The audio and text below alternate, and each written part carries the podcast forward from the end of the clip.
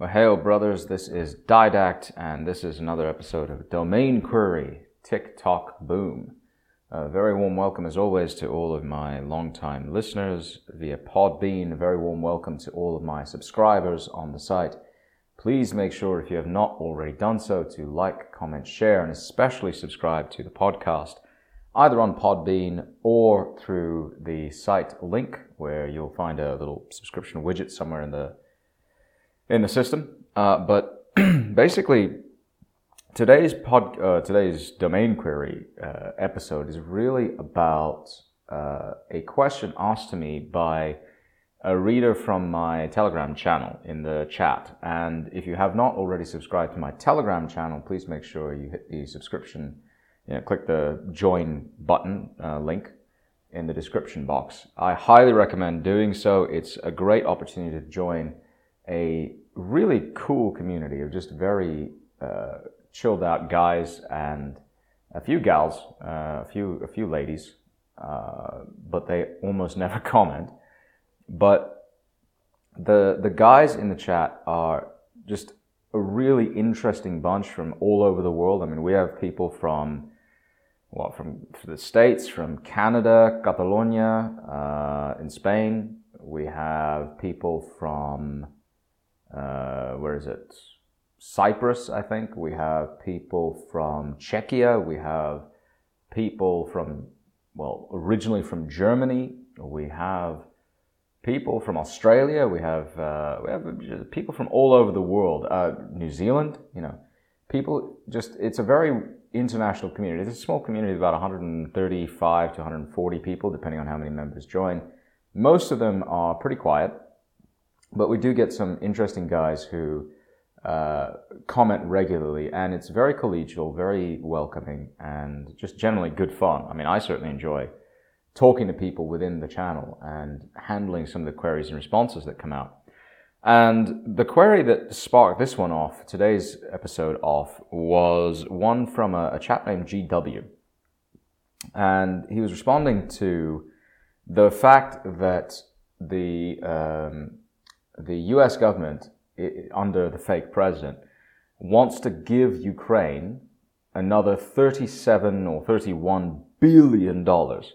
Uh, no, 37.7 billion dollar aid package. and that's after a further 60 billion dollars in aid in just the last nine months. So the total uh, amount sent to Ukraine would be close to 100 billion dollars. Now, keep in mind, Russia's entire annual military budget is barely 65, 66 billion dollars, or it was before the start of this war. These days, their budget, their military budget has been increased to about 90 billion US dollars, uh, starting in fiscal year 2023, um, which is what they've just budgeted for effectively. So they upped their military budget. So the United States has spent in nine months more than the Russian military spends in a full year fighting Ukraine. Now, the, question, the, the, the, major question is what the hell is all this money going for? But that's actually a separate issue. GW asked, uh, related to this, what's another 37.7 billion when you owe 31,000 billion, referring to the debt of the United States? The debt will never be paid off. The only way out is default. Didact, what do you think would happen if the US did default? Now, this is a complex question. It's not something that has an easy, you know, one line answer. What happens if the US does default on its debt? To understand this, you have to understand what the US dollar actually is and how it got to be where it is. And then you can start unpacking the effects of a debt based default. Now, the first thing to realize about the US dollar today is that it is a debt based currency. It's nothing more than that. It's not money. The dollar is not money. And it's very, very important to grasp the difference between money and currency. Money performs very specific functions, and it's a universal, though specific, application of a concept that I discussed in my last Didactic Mind podcast uh, a couple of weeks ago. In that podcast, I pointed out a fundamental truth about money. which is that it is a translation of your time and your life into things that you can buy. Currency, by contrast, is just paper, or in the case of most modern currencies, either cloth, a special type of cloth, or a type of plastic that denotes supposedly money. But actually, it's not backed by anything. Money has to be backed by something to have value. Because, again, remember, money is just a translation mechanism from your life into things that you can buy with your time. So, by definition, money is backed on both sides by time on the one hand and goods on the other. Currency is backed by absolutely nothing. It's backed by the full faith and credit of the US government.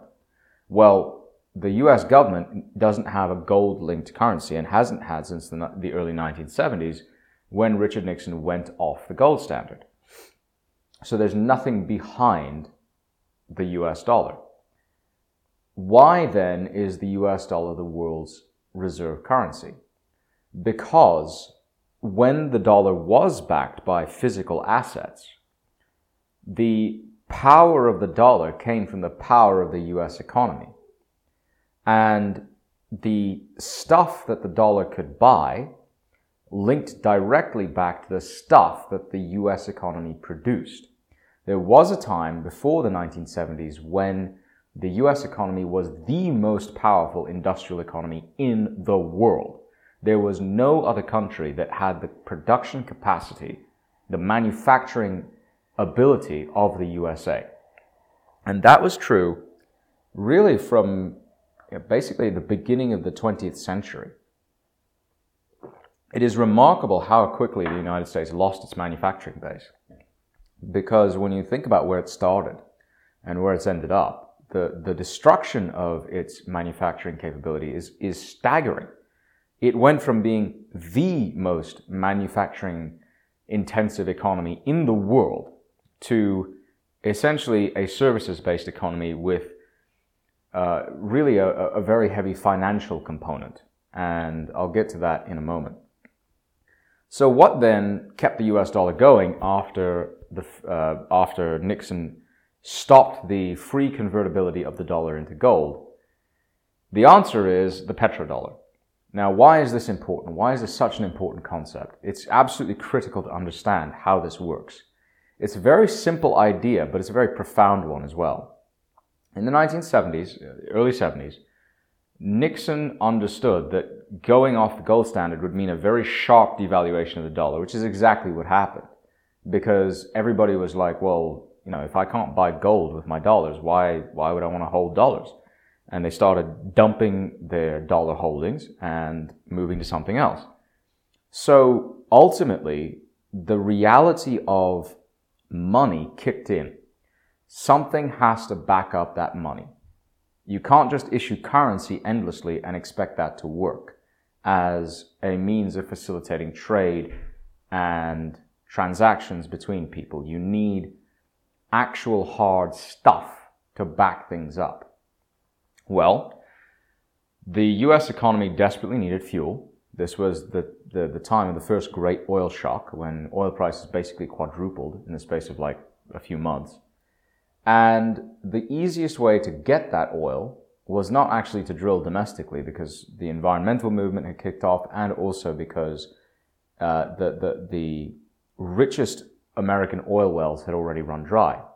So Kissinger went to see the Saudi royal family in secret and did a deal in which the United States would supply weapons to Saudi Arabia and promise to protect the House of Saud.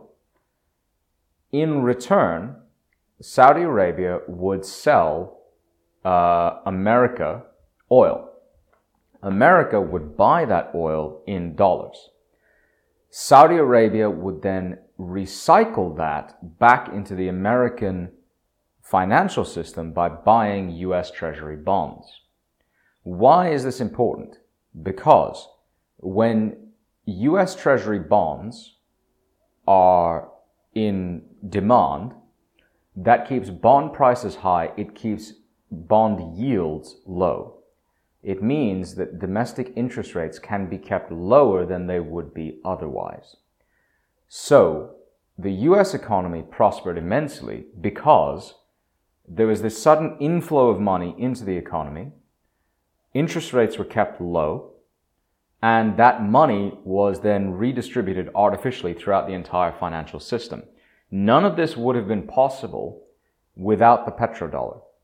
More than that, the, the US and the Saudis agreed to denominate the trade of Saudi crude in dollars.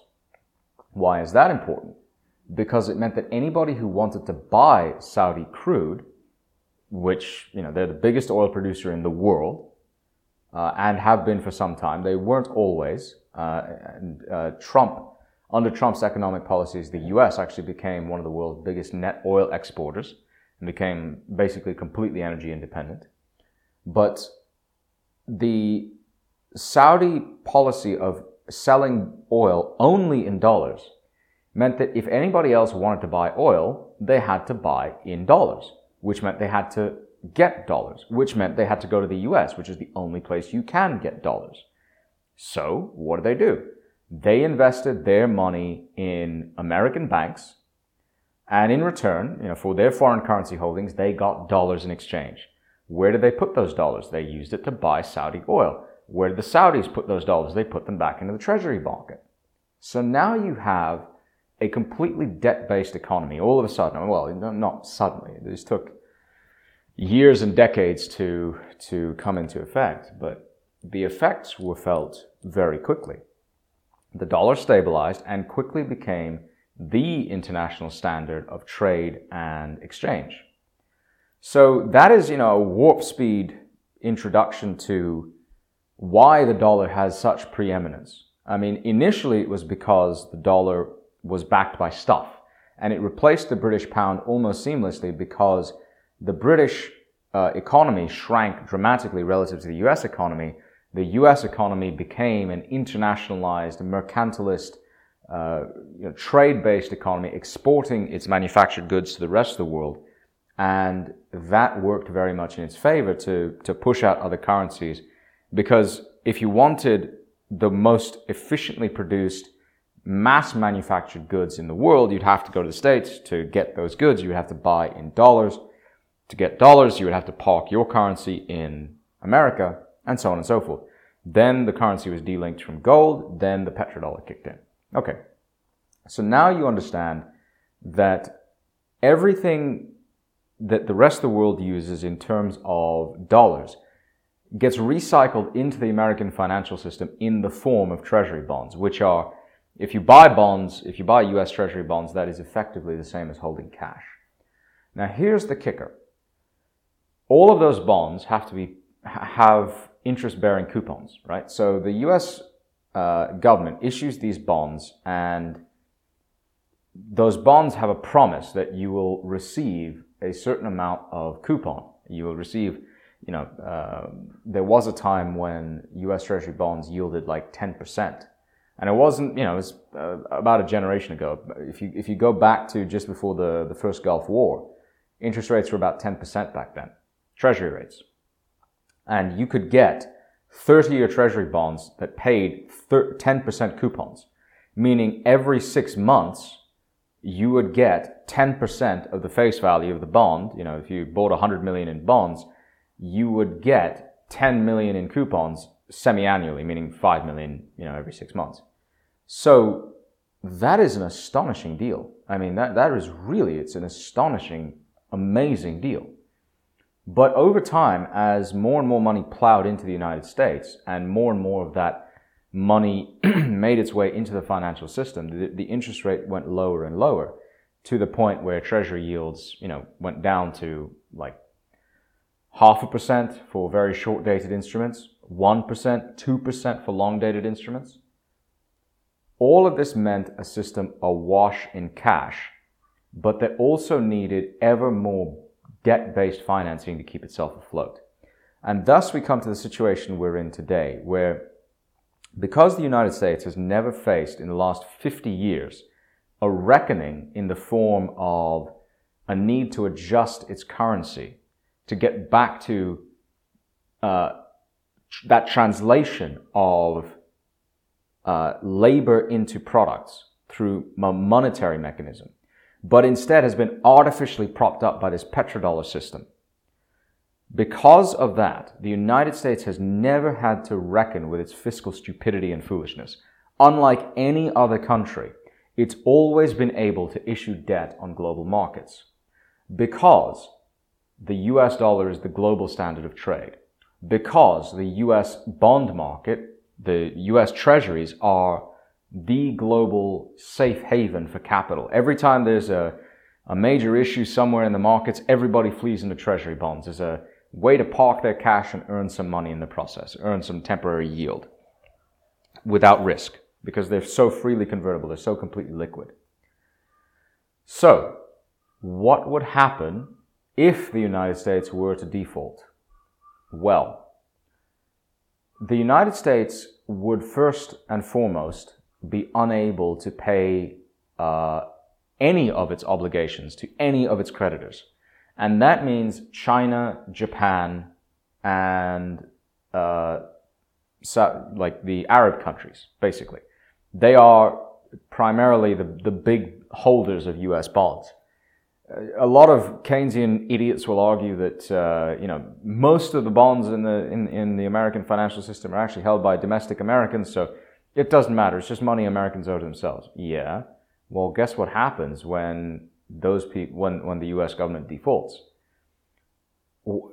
Consider what happens in the in the event of a default.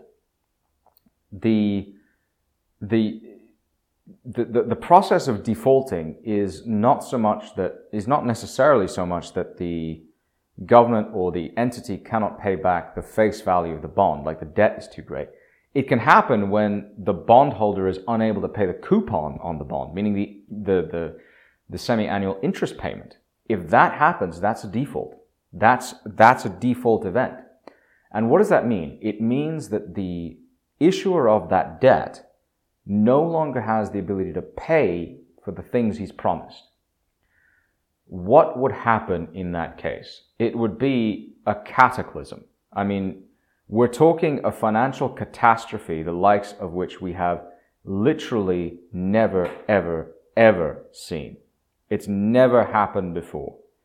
The, the idea is that, you know, the, the interconnectedness of the financial system is such that if the United States were to default, everyone would rush to withdraw his or her money at the same time.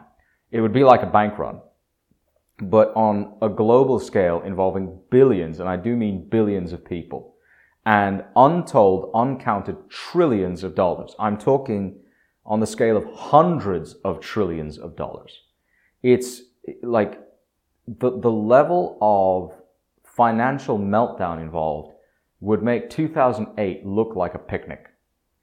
It would be a meltdown on a scale that we've never seen before, and God willing, we'll never see again. Essentially, every bank holding a substantial portion of its assets in treasuries would go under. Why is that the case? Well, a little complicated, but um, uh, basically, if you look at any bank, they have uh, loans, right? So uh, people who put their savings at a bank, they they put their money into the bank, and the bank then lends that money out in the form of loans. Now, to a bank, if if you d- deposit your money as in in a savings account or in a checking account, that, from the bank's point of view, is a liability because it means that they have to they have to pay you interest on that um, on money that you have effectively lent the bank. That's really what it is. You're lending the bank money. They've bought up uh, a they've bought an IOU or they, have issued an IOU to you essentially. I mean, it's a really simplified version of it. On the back of that, they lend out the same money to people in the form of loans, right? That to them is an asset because it brings in cash. They pay you cash, so that takes out cash. Now, in a fractional reserve system, which is what most world, countries in the world operate under, the banks lend out multiple times more money in loans than they have in deposits. Why? Because, in theory, most of the time this is true, most people will not come to the bank and demand their money all at once. Right? They won't withdraw all of their money all at once. So a bank can get away with lending out, you know, three times or ten times the amount of money that they actually have in their, well, it used to be in their bank vaults. Nowadays it's in their electronic ledgers in the form of loans. Now, to guard against the possibility of a bank run, like I've described, most banks hold assets as a reserve, as a capital cushion against that probability. Those assets typically are US Treasury bonds. They include US Treasury bonds because those bonds are considered to be as good as cash. The reserve requirements vary from country to country in most countries, uh, I mean, you could probably say around 10% of a bank's assets are uh, of, of, a, of a bank's total, you know, lending book has to be held as assets, and they can lend the other, you know, 90% out. So, what happens when a bank needs to quickly pay back its uh, its its customers, its you know business or uh, consumer retail customers quickly? Well, all it does is it sells some treasuries, gets the cash back, and gives that to its customers. Easy. That's in a well functioning financial market. Imagine if the US government defaulted. Suddenly, the asset base of every single bank connected to the US financial system would be wiped out. Their, the, the, the value of those bonds would fall to zero overnight. In, not even overnight, in a matter of seconds.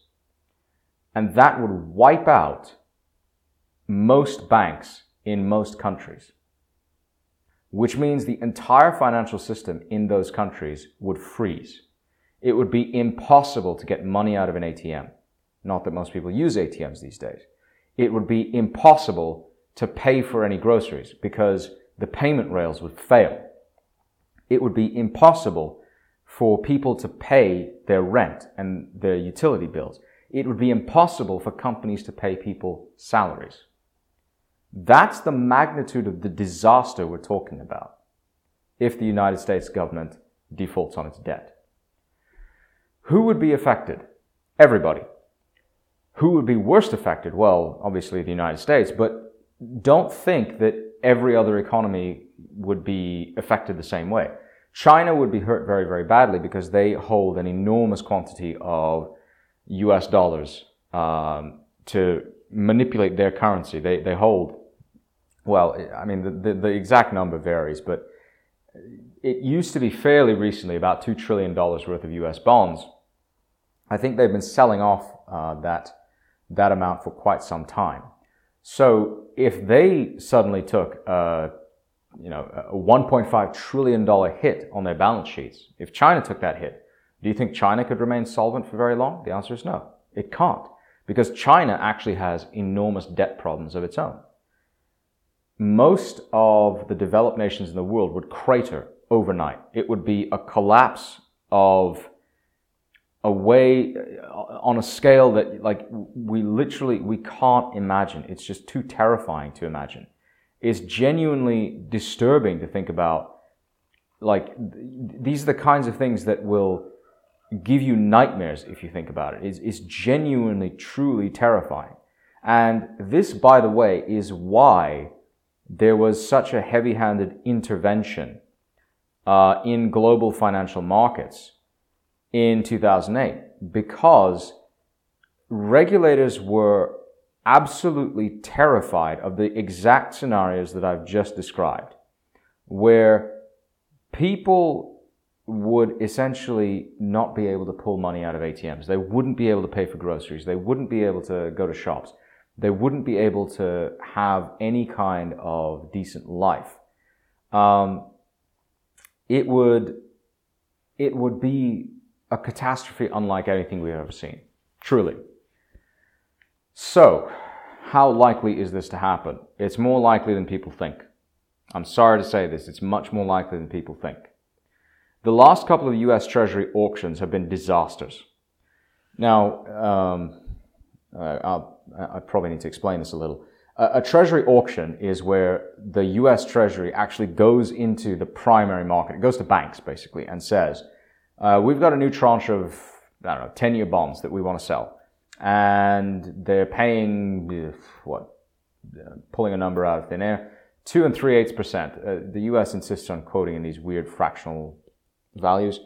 Uh, you know, 2.375% yield. Uh, paid, you know, coupon paid semi-annually, and uh, they will try to auction off a block, a, a certain amount of treasuries, and the bond price will be set based on individual banks' view of the forward rate curve. Uh, I won't go into that too much. It's complicated, but essentially it's a forecast of where banks think um, interest rates will be, and then you know you discount back the cash flows and so on. But basically, the point is that the the Treasury tries to go out into the market and see who's interested, and issues those bonds to people who want to buy them, and it's really primarily banks in the primary market. Well, the last couple of U.S. Treasury auctions have been really, really bad. People aren't interested in buying U.S. Treasuries anymore. Banks are deliberately, actively trying to reduce their holdings governments are trying to reduce their holdings of treasuries. It's very hard to do, actually, because the treasury market is so liquid that if you sell into that market, there has to be a buyer on the other side, right? Well, by definition, if you're able to successfully sell, somebody must be on the other side buying. You can't all sell at the same time. That's, that, that's not how markets work.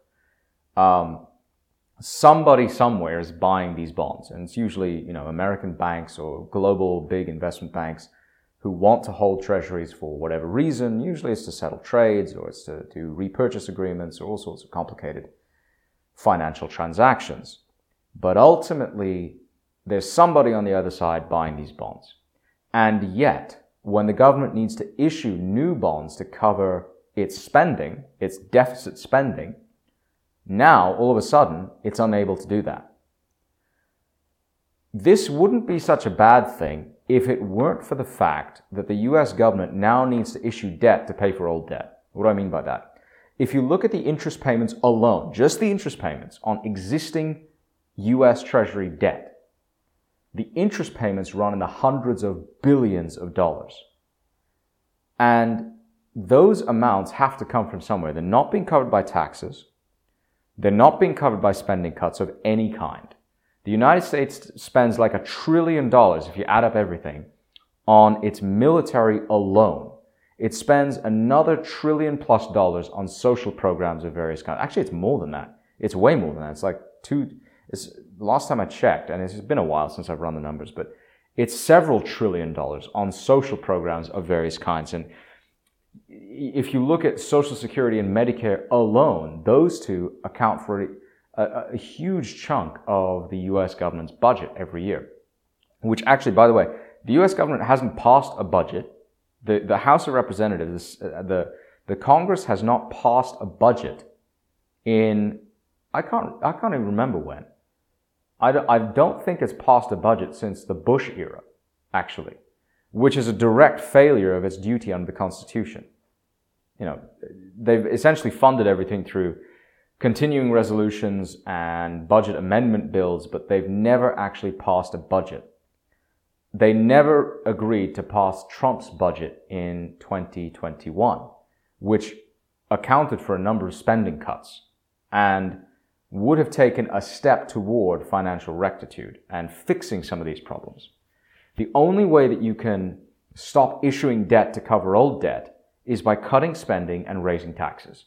Two things that Americans refuse to do. They hate the idea because you have so many boomer cucks who are completely wedded to the idea of Social Security. You cannot touch Social Security with a 10 foot pole. So, and that, I mean, Social Security actually isn't even really the problem. Medicare is the true problem. Medicare and Medicaid combined. You can thank Lyndon Johnson for that one.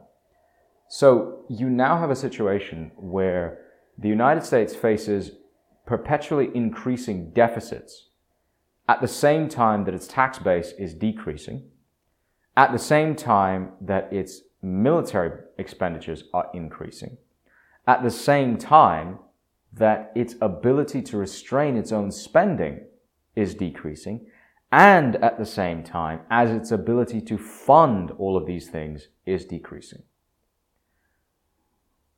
So what happens? How does all of this end?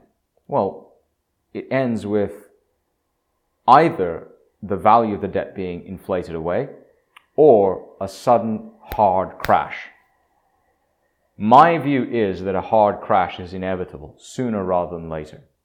Because the only reason people believe in the full faith and credit, etc., of the US government is because the US government is one coherent, cohesive, you know, thing. Um, it doesn't work very well. It's deranged beyond belief. It's evil. It's corrupt. It's broken. But it's still a united political entity. What happens if the country breaks apart into civil war? which bits of the map get redrawn? What happens if the red states break away and say, you know what, we're going to set up our own country and it's going to be red America and then the coastal cities are going to be, you know, blue America? Well, who takes what bits of the debt? Who, who assumes responsibility for how much of the debt? Nobody knows. And it's impossible to figure that out because the individual states are not responsible for that debt creation. It's the federal government that caused the problem. The individual states have a constitutional mandate to pay off the debts that they, they create for themselves.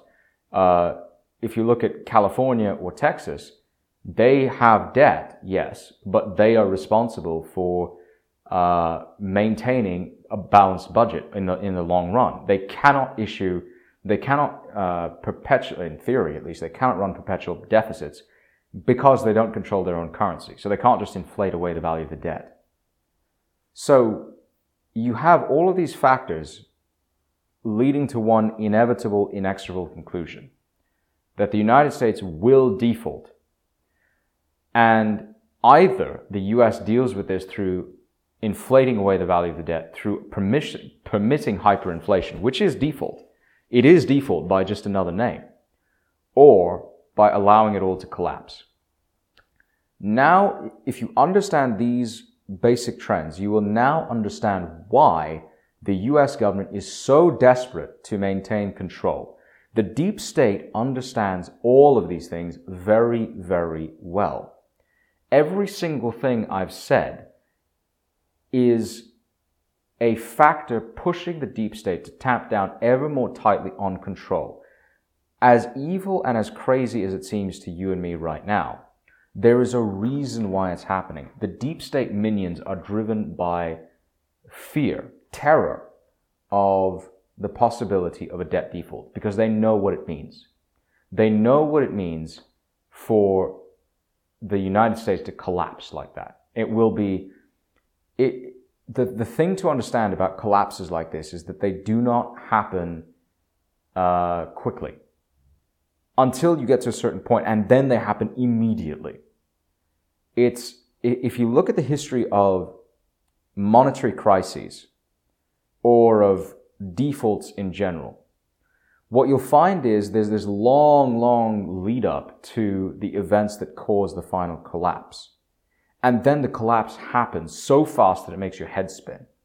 That was the case in 2008, uh, when basically Bear Stearns went under, AIG went under, Lehman went under, Countrywide went under, uh, who else? Uh, you know, a whole bunch of banks just collapsed overnight. Pretty much. I mean, they were, but the thing is, the, the events leading up to that were known for years. It, it, was, it wasn't news to anybody. It was just that most people didn't want to pay attention to it. The times were good, you know, money was rolling in, everybody ignored it. But the factors were there if you watch The Big Short, um, that's a good, you know, layman's terms movie uh, to explain things. I mean, it, it it dumbs things down to a level that gives me vertigo because you know it really. I mean, knowing what I know of these subjects and having been in the belly of the beast, quite literally, I'm not joking when I say I worked for six and a half years on Wall Street itself knowing what I know of this, you know, they just reduce everything down to like really, really, really, really, really stupid levels. But it's a good primer on what happened. Everything that we saw in 2008 was apparent for years and nobody did anything about it. But then when the collapse came, it came in a matter of weeks. And in the case of Lehman Brothers, in a matter of hours. The final collapse was a matter of hours. That's all it took. So now that you understand the sheer scale and horror of what could unfold, and you know, I've given you some idea. I haven't even gone into all of the details of what what could really happen. I mean, we're talking, you know, global catastrophe of people being unable to withdraw money, unable to pay bills, unable to travel anywhere, being stranded, being poverty stricken overnight. I mean, really rich people having nothing all of a sudden overnight. What the hell are you going to do in a situation like that? Nobody knows because we've never faced anything like this before. It's never happened. This degree of collapse has never happened in human history. So, you know, which countries would be immune from it? Well, Russia to some extent, yes, because Russia doesn't depend on uh, on foreign financial markets to anything like the degree it did in 2008 and even 2014. The Russian banking system, by and large, today is domestically funded. It relies on very little international capital for its deposits. But even they would be hurt badly because their creditors internationally would be unable to pay them because, you know, their financial systems would be ruined. China would go down the shitter almost immediately. Russia is about the only economy in the world, the only like substantial economy in the world that is protected to any degree from any of this. But even they would take a massive hit. I mean, we're talking, as a very rough guess, I'm saying, I'm going to say 15 to 20% contraction in GDP. We're talking millions of people out of work uh, extreme financial hardship for the entire country for a while. I mean, it, they've recovered quickly, but it would take a while for a consumer driven economy like Russia's to really pick up the slack because while it is a consumer driven economy, it's not consumer driven to anything like the level of the United States. And the level of consumption in Russia is not debt based. It's, it, it's in present terms, meaning people don't really borrow more than what they have to fund their lifestyles. They, they try to live more or less within their means in general in Russia. That's not, I'm generalizing, but that's more or less the truth. Uh, life for ordinary Russians is very hard. Most of them just make enough just about to get by uh, with the basics. They, they don't really have money for luxuries. So for them, you know, borrowing to fund their lifestyles doesn't really make a whole lot of sense unless they're buying a home or a car. And even then, if they're buying a home, I mean, that's, that's about the most that they will, that they will go into debt with. So, you know, China will be screwed. China is demographically screwed already. Japan will be destroyed. I mean, their debt to GDP ratio is 200 plus percent, and they're one of the biggest holders of US treasuries, and they've got a demographic problem, and they're a trade dependent economy. Uh, once trade shuts down globally, they're boned. Europe will uh, Europe will basically become the dirt world. I mean, it will become a complete backwater. Uh, Latin America will be insulated to some extent, but that's largely because it's so dirt poor in, in so much of Latin America. Africa will actually be okay, but again, that's because Africa, I mean, you know, shithole central. What do you expect? They've got nothing. Um, they're their banking, they don't really have a banking system across much of Africa to begin with. So there's not much to collapse. But the whole world would be plunged into an era of suffering and misery unlike anything we've ever seen. How do we guard against it? Well, pull your money out of the US if you can. Invest it elsewhere. Invest in hard assets wherever you can. You know, buy gold and silver buy property. Um, doesn't have to be anything lavish. Just buy something. Keep physical assets on hand that you can barter and trade. Uh, gold and silver are good bets. Silver in particular is probably a good bet because if you look at the you know the, the rate at which gold will increase, the the, the convertibility of gold uh, of silver into gold is is you know is way out of whack with historical averages from what I've heard. I haven't done too much investigating into this, but apparently uh, silver is substantially undervalued right now. Again, don't take my word for it. Do your own research. But from what I've seen and heard, silver is undervalued. So gold will shoot up, you know, if gold shoots up 20 times in value from $1,500 a troy ounce to, um, well, what would that be? Uh, $30,000 a troy ounce. Silver will shoot up like 50 to 80 times in value. Uh, I mean, I'm representative numbers. Please don't take my word for it. Please do your own research. Uh, I am not a financial advisor anyway. Do not take this as investment advice. For God's sake, do your own homework. But these are roughly speaking the kinds of things you can do to protect some of what you have. Make no mistake, every single one of us will suffer in the event of a US default. Everyone. Anyone who's even remotely connected to the Western financial system will suffer. But there are steps you can take to protect yourself and your family. Make sure you invest in real things, hard assets, real stuff that if push comes to shove, you can barter away for goods and services, for food. I mean, this is like, you know, extreme bug out mode I'm talking about. Um, you know, that's, that's about the best you can do in a situation like that. So, to answer GW's question finally, what slow collapse, slow collapse would be slow, slow, miserable, painful, grinding uh, deterioration would, in a sense, be better than complete collapse. Yes. But the question is how much pain are we willing to endure? Because it's like ripping off a band aid. You know, either you take it off very, very slowly, which is incredibly painful, or you just yank it off in one go. If the US banking system collapses, yes, that's going to destroy the global economy for a year, two, maybe three, but it'll start to recover pretty quickly because that sort of collapse will wipe out an enormous amount of crap in the system, in the, in the global financial system. The banks and institutions that survive will be in a very, very strong position to start rebuilding. And they'll be able to fill in the vacuum at scale in a way that American institutions can't do. So you're going to see the rise of alternative payments platforms and alternative financial systems all over the world very quickly. If you look at the Great Depression, this is exactly what happened. The Great Depression actually didn't take that long to recover from. What made it, what made a bad recession a Great Depression was not uh, Hoover's laissez-faire approach, and this is a whole nother discussion. It was, in fact, Hoover, Hoover's meddling in the economy that made it much worse. It was, in fact, Roosevelt's extreme meddling in the economy that made it 10 times worse. So, when people talk about a depression lasting for decades, no. Historical example teaches us that human ingenuity will recover from these kinds of crises very quickly.